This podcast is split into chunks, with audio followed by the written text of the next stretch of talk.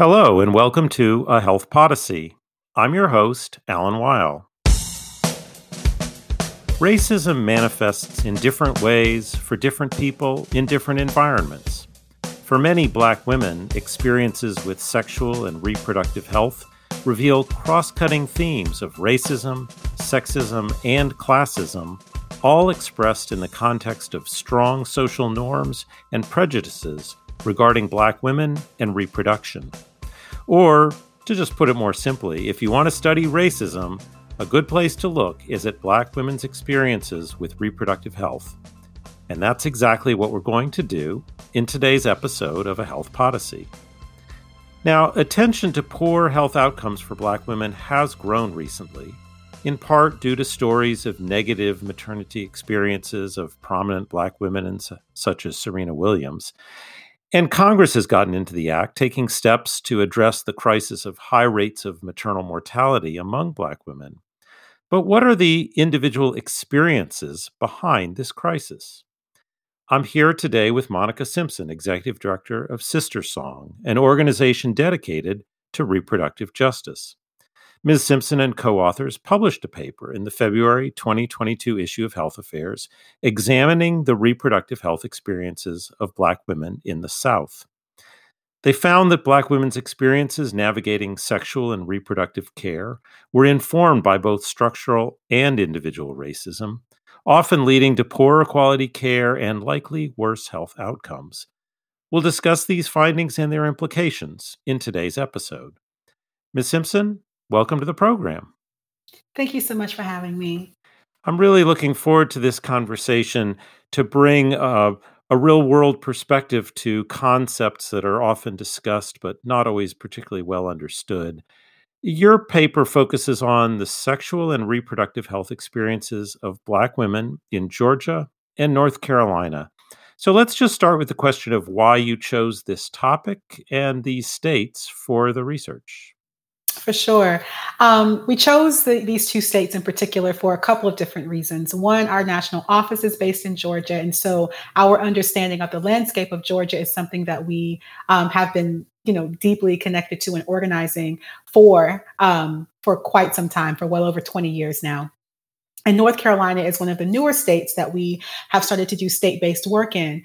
But also, when looking at these two states in particular, we wanted people to understand that the experiences of Black women living in these states um, were important to bring to the forefront because these states in particular have restrictive reproductive health environments in them, right? For instance, like public insurance coverage of abortion care is permissible only under limited circumstances. Um, 31% really lack reasonable access in their county to a health center. Um, 26% and 50% of counties in North Carolina and Georgia were both without obstetri- um, with gynecological care in 2018. That's something that came to light for us. So, because Black and Brown communities tend to be overrepresented in Medicaid and public school systems and public programs offering access to reproductive health services, such as the Affordable Care Act and Title X, and all of these different experiences were really important for us to like bring to the forefront. So, these two states in particular gave us a lot to really work with um, and to hope and and and absolutely it was what came out in, in a lot of the conversations that we had with black women in those states. We can see that in the paper. And you're very clear that you're not suggesting that we can uh, extrapolate from these two states to the whole country but these are two large states and these are very important experiences that uh, we need to understand more deeply. Um, and I'd like to get into what you learned. Now, one element of this work is you took a community based participatory research approach. The yes. Uh, that's something that may be familiar to some, but not to many others, particularly people who are accustomed to working with sort of quantitative large data sets. So tell us a little bit about the community-based participatory research framework. Why is it important to use it given the topic that you've uh, selected here? Um, what what what drove you to that, and what were the implications of it? Yeah, I really love this research model. Um, I don't think it gets enough credit. I don't think we talk about it enough. Um, but community based participatory research projects are really a beautiful research tool that allows us to get to the stories and to bring people's lived experiences into the research in a way that, again, some of that quantitative or polling or other types of research methods don't necessarily do. And so for our particular project, um, we had a beautiful collaboration um, between um, SisterSong, which is, of course, a reproductive justice organization, and our research partner, which was IBIS Reproductive Health. And so from the very beginning, you know, our teams like really recognized that the bo- that the best and the most like authentic approach to collecting data and to understanding the data and to using the data to successfully bring our changes, you know, the change that we want to see in the work together was to use this particular research model. Um, and so this meant that our researchers and community members, which was not just our SisterSong staff, but also included an entire board of Black women leaders in both states and community organizations. We brought all of these folks together to develop the questions, to garner the funds for this, to develop the study. So Black women had their hands and their minds and their beautiful experiences. It was through the entire process that really helped us really and analyze this work and disseminate this data. And so this approach to research has been shown a lot to really improve health outcomes at the end of the day and the sustainability of interventions and that it really helps us to really lead to like effective dissemination and translation of findings to really reduce you know the health disparities that we're all working so hard to reduce right? It just gives us such a beautiful way to do that through the storytelling through the direct connection of community members. Um, and so that's why we really wanted to lean on this model right? To do it in this way because it really was going to give us what we felt was going to be the true picture of what Black women were facing around their reproductive health care. You know, there's a lot of talk these days about trust in healthcare, and there's also the element of trust in research. People are. Yeah.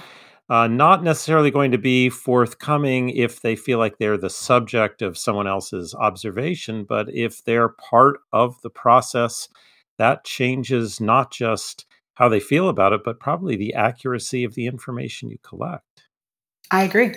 Well, I'm excited you took that approach, and it does give us access to uh, insights that we probably wouldn't otherwise have. Now, as we talk about some of the findings, I do want to emphasize something that you note in the paper that I think needs to be said. Uh, you took a qualitative approach. We'll get to that in, in the focus groups and interviews. Um, you did not prompt the participants in the research for comments about racism. This was not a, oh, talk to us about racism uh, project. This was talk about your experiences, and then you saw what emerged, and racism was a theme that emerged. I just want to clarify that, make sure I got that right. Is that is that a proper read of the approach? Absolutely, you're absolutely right. We did not give any specific prompts around racism at all, but um, it absolutely became a very clear theme across all of the different discussions that were coming out in those stories. Um, and we knew that was going to happen, right? I don't think going into this process, we can't, if we're bringing Black people together, if we bring people of color together, right, in this country in any type of way and we're talking about the systems that impact our lives unfortunately what is going to always come up is that racism is at the root of so many of our experiences and um, really does have an impact on the way that we are able to get access to what we need. Um, and so we didn't we didn't do the prompt because I think we already knew that that was going to come up, but it was interesting to see how it came up in those discussions. For sure. Yeah, so that's actually where I wanted to go because I'm sure you knew it would come up, but then you have to figure out well, what do we do with this? And right, and you coded comments into three categories of racism structural, cultural, and personal. Now, there are mm-hmm. a lot of different ways people have divided up types of racism um, in uh, analysis. But I wonder if you could just say a little more about what those three categories mean to you and what they meant to the people who uh, you spoke with. Yeah, for sure. So when we thought, when we looked at the, the, the three different categories, for us, structural racism, we use it as a way to refer to the structures and policies that really reduce the access, you know, to the desired opportunities and resources that folks needed, right? So we looked at that as like the overarching kind of structures and policies. The individual and more personal racism, we really use that to refer to the experiences of the um, that people were that they were experiencing, right? Just their, their lived experiences. Um, thinking about the differential treatment directed at individuals by social institutions and the individuals that they were coming in contact with. So that's kind of how we looked at the individual racism part of it and, or personal. And then the cultural racism part really referred to the embedding of like inferiority of Black folks and other non whites into belief systems, images, and norms of like a larger culture that leads to like widespread like negative beliefs and, you know, stereotypes stereotypes and attitudes and prejudice that really devalue and, and marginalize and just really subordinate, you know, um, non-white racial populations right? So that's kind of how we broke it down for folks to really give us a clear picture as to how racism was really showing up in their in their experiences. So i want to pause here. I, I just am so struck by this. Um, we published quite a few papers in this issue on racism and there's a lot of emphasis on structure and structural and institutional racism. And then in our society, there's a lot of talk about the personal, and of course, it's shunned and and people deny its existence but you know it's culturally not acceptable to behave in a racist way but the cultural element here the embedding of negative stereotypes in the culture, which then are absorbed by people in ways that they may not even be aware of and expressed in ways they may not be aware of. And so they deny that they're racist because they don't feel like they're acting the way people describe racist actions, but they're just because they don't see it doesn't mean it's there. And I've said this uh, in another context, and I'll say it here. Uh, I know that I grew up in a culture where I was bombarded with racist imagery in cartoons, in TV shows, in uh, everywhere I turned, and sexist imagery. It was everywhere. And the notion that somehow that's just part of the past uh, or it doesn't affect people seems very bizarre to me. So I'm really glad um, as I said, uh, our other papers put more emphasis on structural for good reasons, but this drawing out of the cultural, I think, is is so important, and I, and I'm I'm I'm glad that was a theme you were able to tease out. Yeah, I think that that was one of the most fascinating parts of this for us was that for some reason people think that you know this particular type of racism is it something that we should be digging into. And it, we absolutely have to because it's everywhere right? It's like you said it's like it's from television to what we see in print and media. Like i mean it just shows up in really insidious ways. And we have to understand that that's going to have a direct impact right on um, how people are able to access what they need for in the way that people are going to be treated. Like it shows up. And so i think that for me you know being newer to this research world you know coming at this from an organizer and you know activist perspective it was really important to to really tease that thing out right? For us to really be able to see that very clearly in this um, in this study. So i want to get into the major themes that emerged but before we do that i realize we've talked about community participatory research we've talked about the location and the topic but just give us a few words about what the study actually did with the focus groups and the interviews yeah, so we wanted to create an environment really for folks to be able to go through a series of questions and just um, just kind of like prompts to help them help us understand what their lived experiences were um, what their experiences were with the healthcare providers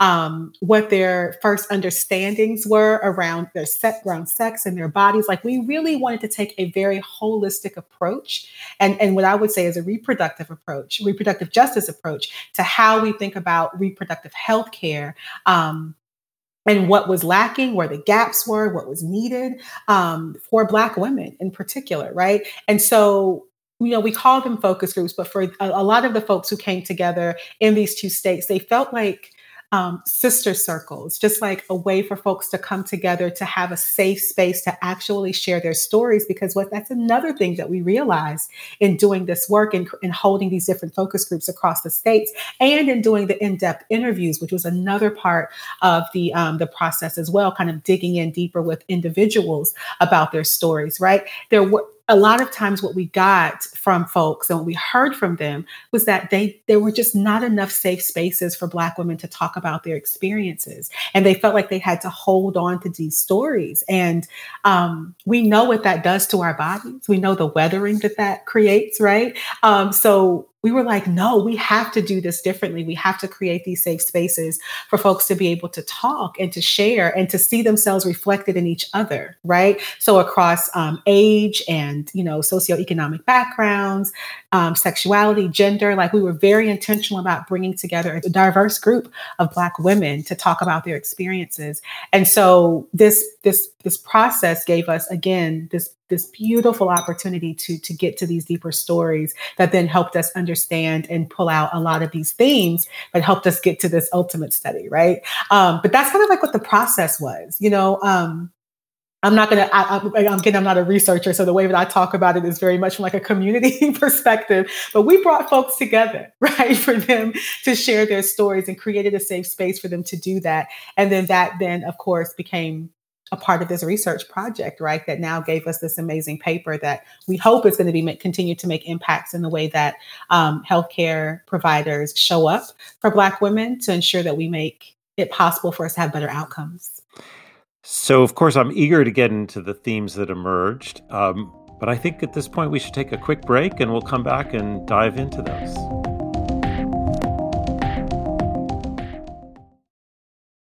Health Affairs Pathways is a new podcast series exploring the various avenues and alleyways of the healthcare system through a variety of storytelling. Unique series are created by fellows at the Health Affairs Podcast Fellowship Program. Join the fellows on their journey to unearth a new healthcare story on such topics as healthcare consolidation, independent primary care, health equity, and more. Our first season is a six part series from Lolita Abianker. Her series titled Piecemeal, examines how consolidation in healthcare is affecting independent primary care. Subscribe wherever you listen. And we're back. I'm speaking with Monica Simpson about a paper that examined the sexual and reproductive health experiences of Black women in Georgia and North Carolina.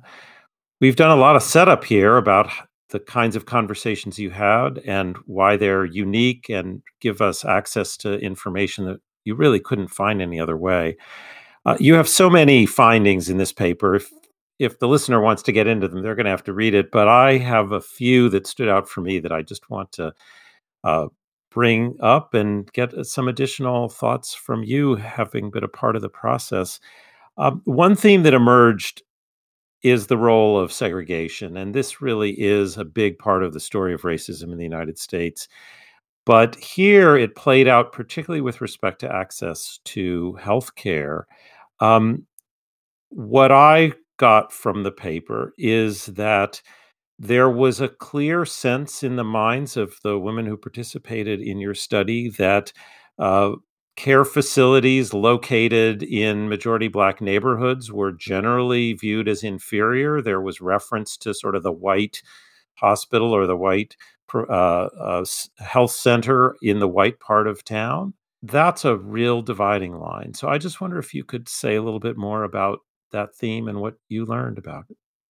Yeah, I, I thought this was a really good, you know, it, it just there was so much in this that was just I, I, I dig into it all the time. I go back to this thing so much. So y'all, please read the paper.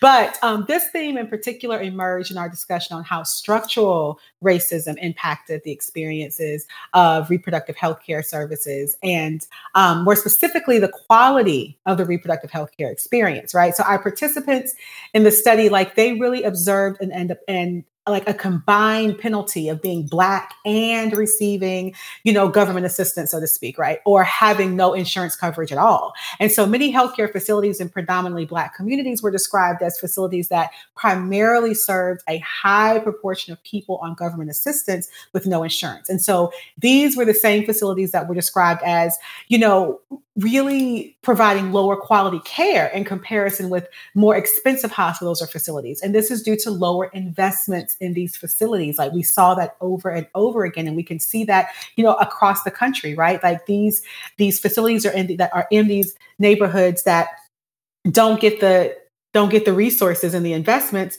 they're not going to be giving the best care. And that's just what we saw in, some, in a lot of the stories that came out. And so in particular like one, one, one of the participants she reflected that she was advised by a physician to avoid a specific hospital that served um, primarily government assisted individuals unless she had no insurance right? So people know that this is a thing that's going on. And then another participant like reflected on how much better her pregnancy care was at a quote unquote white hospital, right? So in our discussions with folks, we could like really see that there was a need and there was a call right out to, to, to people to say that we want greater investments in the hospitals um, that are in our communities and so that those hospitals can also receive supplemental payments for, for providing care for uninsured individuals, as well as expanding reimbursement to providers. Just like a whole like way of like us thinking about what some of the solutions should be. It led us to think about those solutions and to really be able to to track a record of improving maternal health outcomes um, among low income women and women of color. Like this is just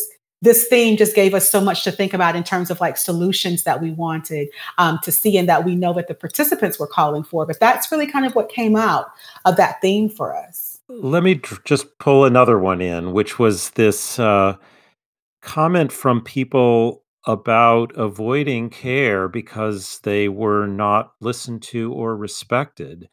Um, and of course, uh, everyone wants to be respected, but the notion that actually needed care was in, in some instances being avoided because uh, the women in the study had had such negative experiences or their friends had had such negative experiences they just didn't want to go through with it.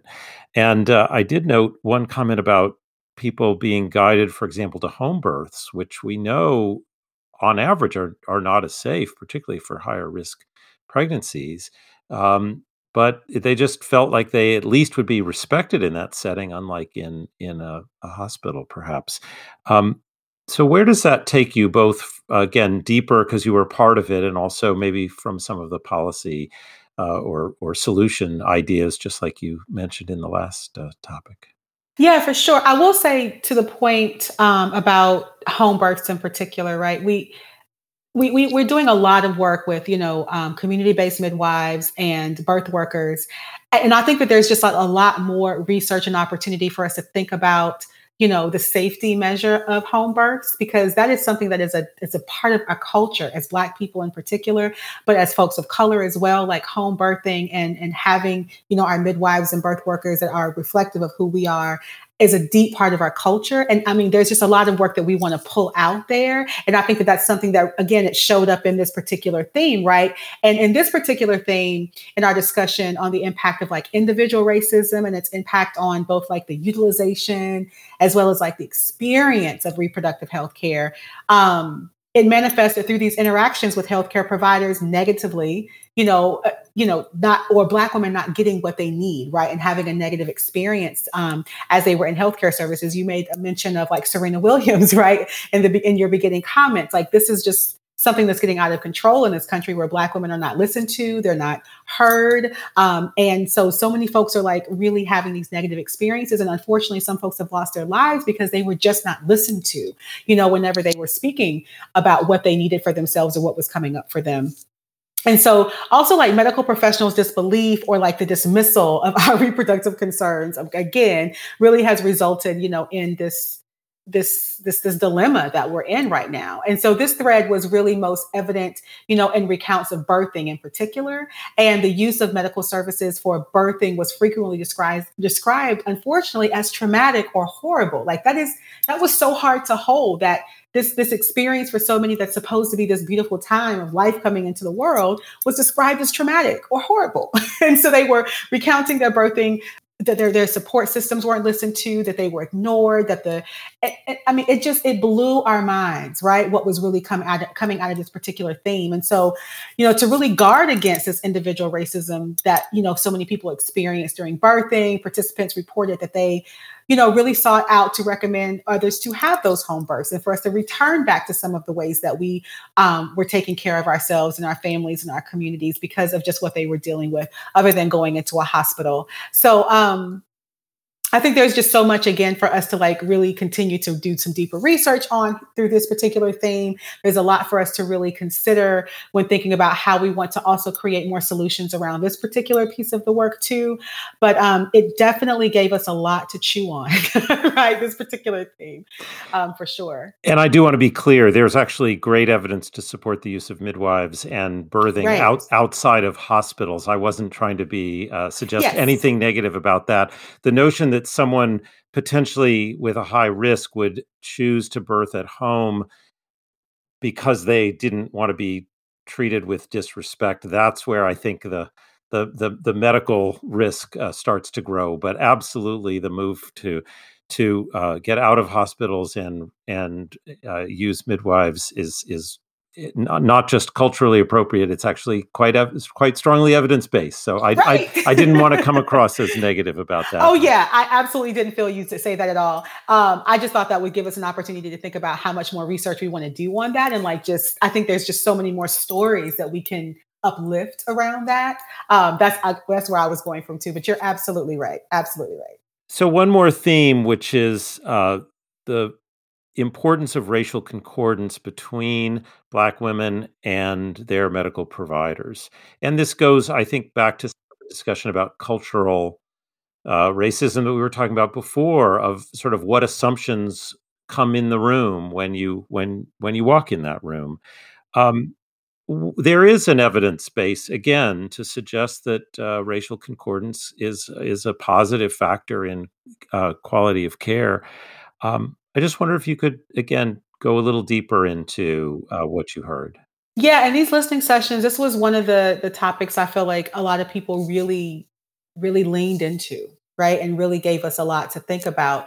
Um, because what came out of these listening sessions, both of them in particular, um, was that individual racism in many cases like really undermined the patient doctor relationship at the end of the day, and participants no longer really they, they, they reported like they didn't want to ask questions during their visit or they avoided care altogether because medical professionals did not believe um, them or they were they felt like their concerns were being dismissed right?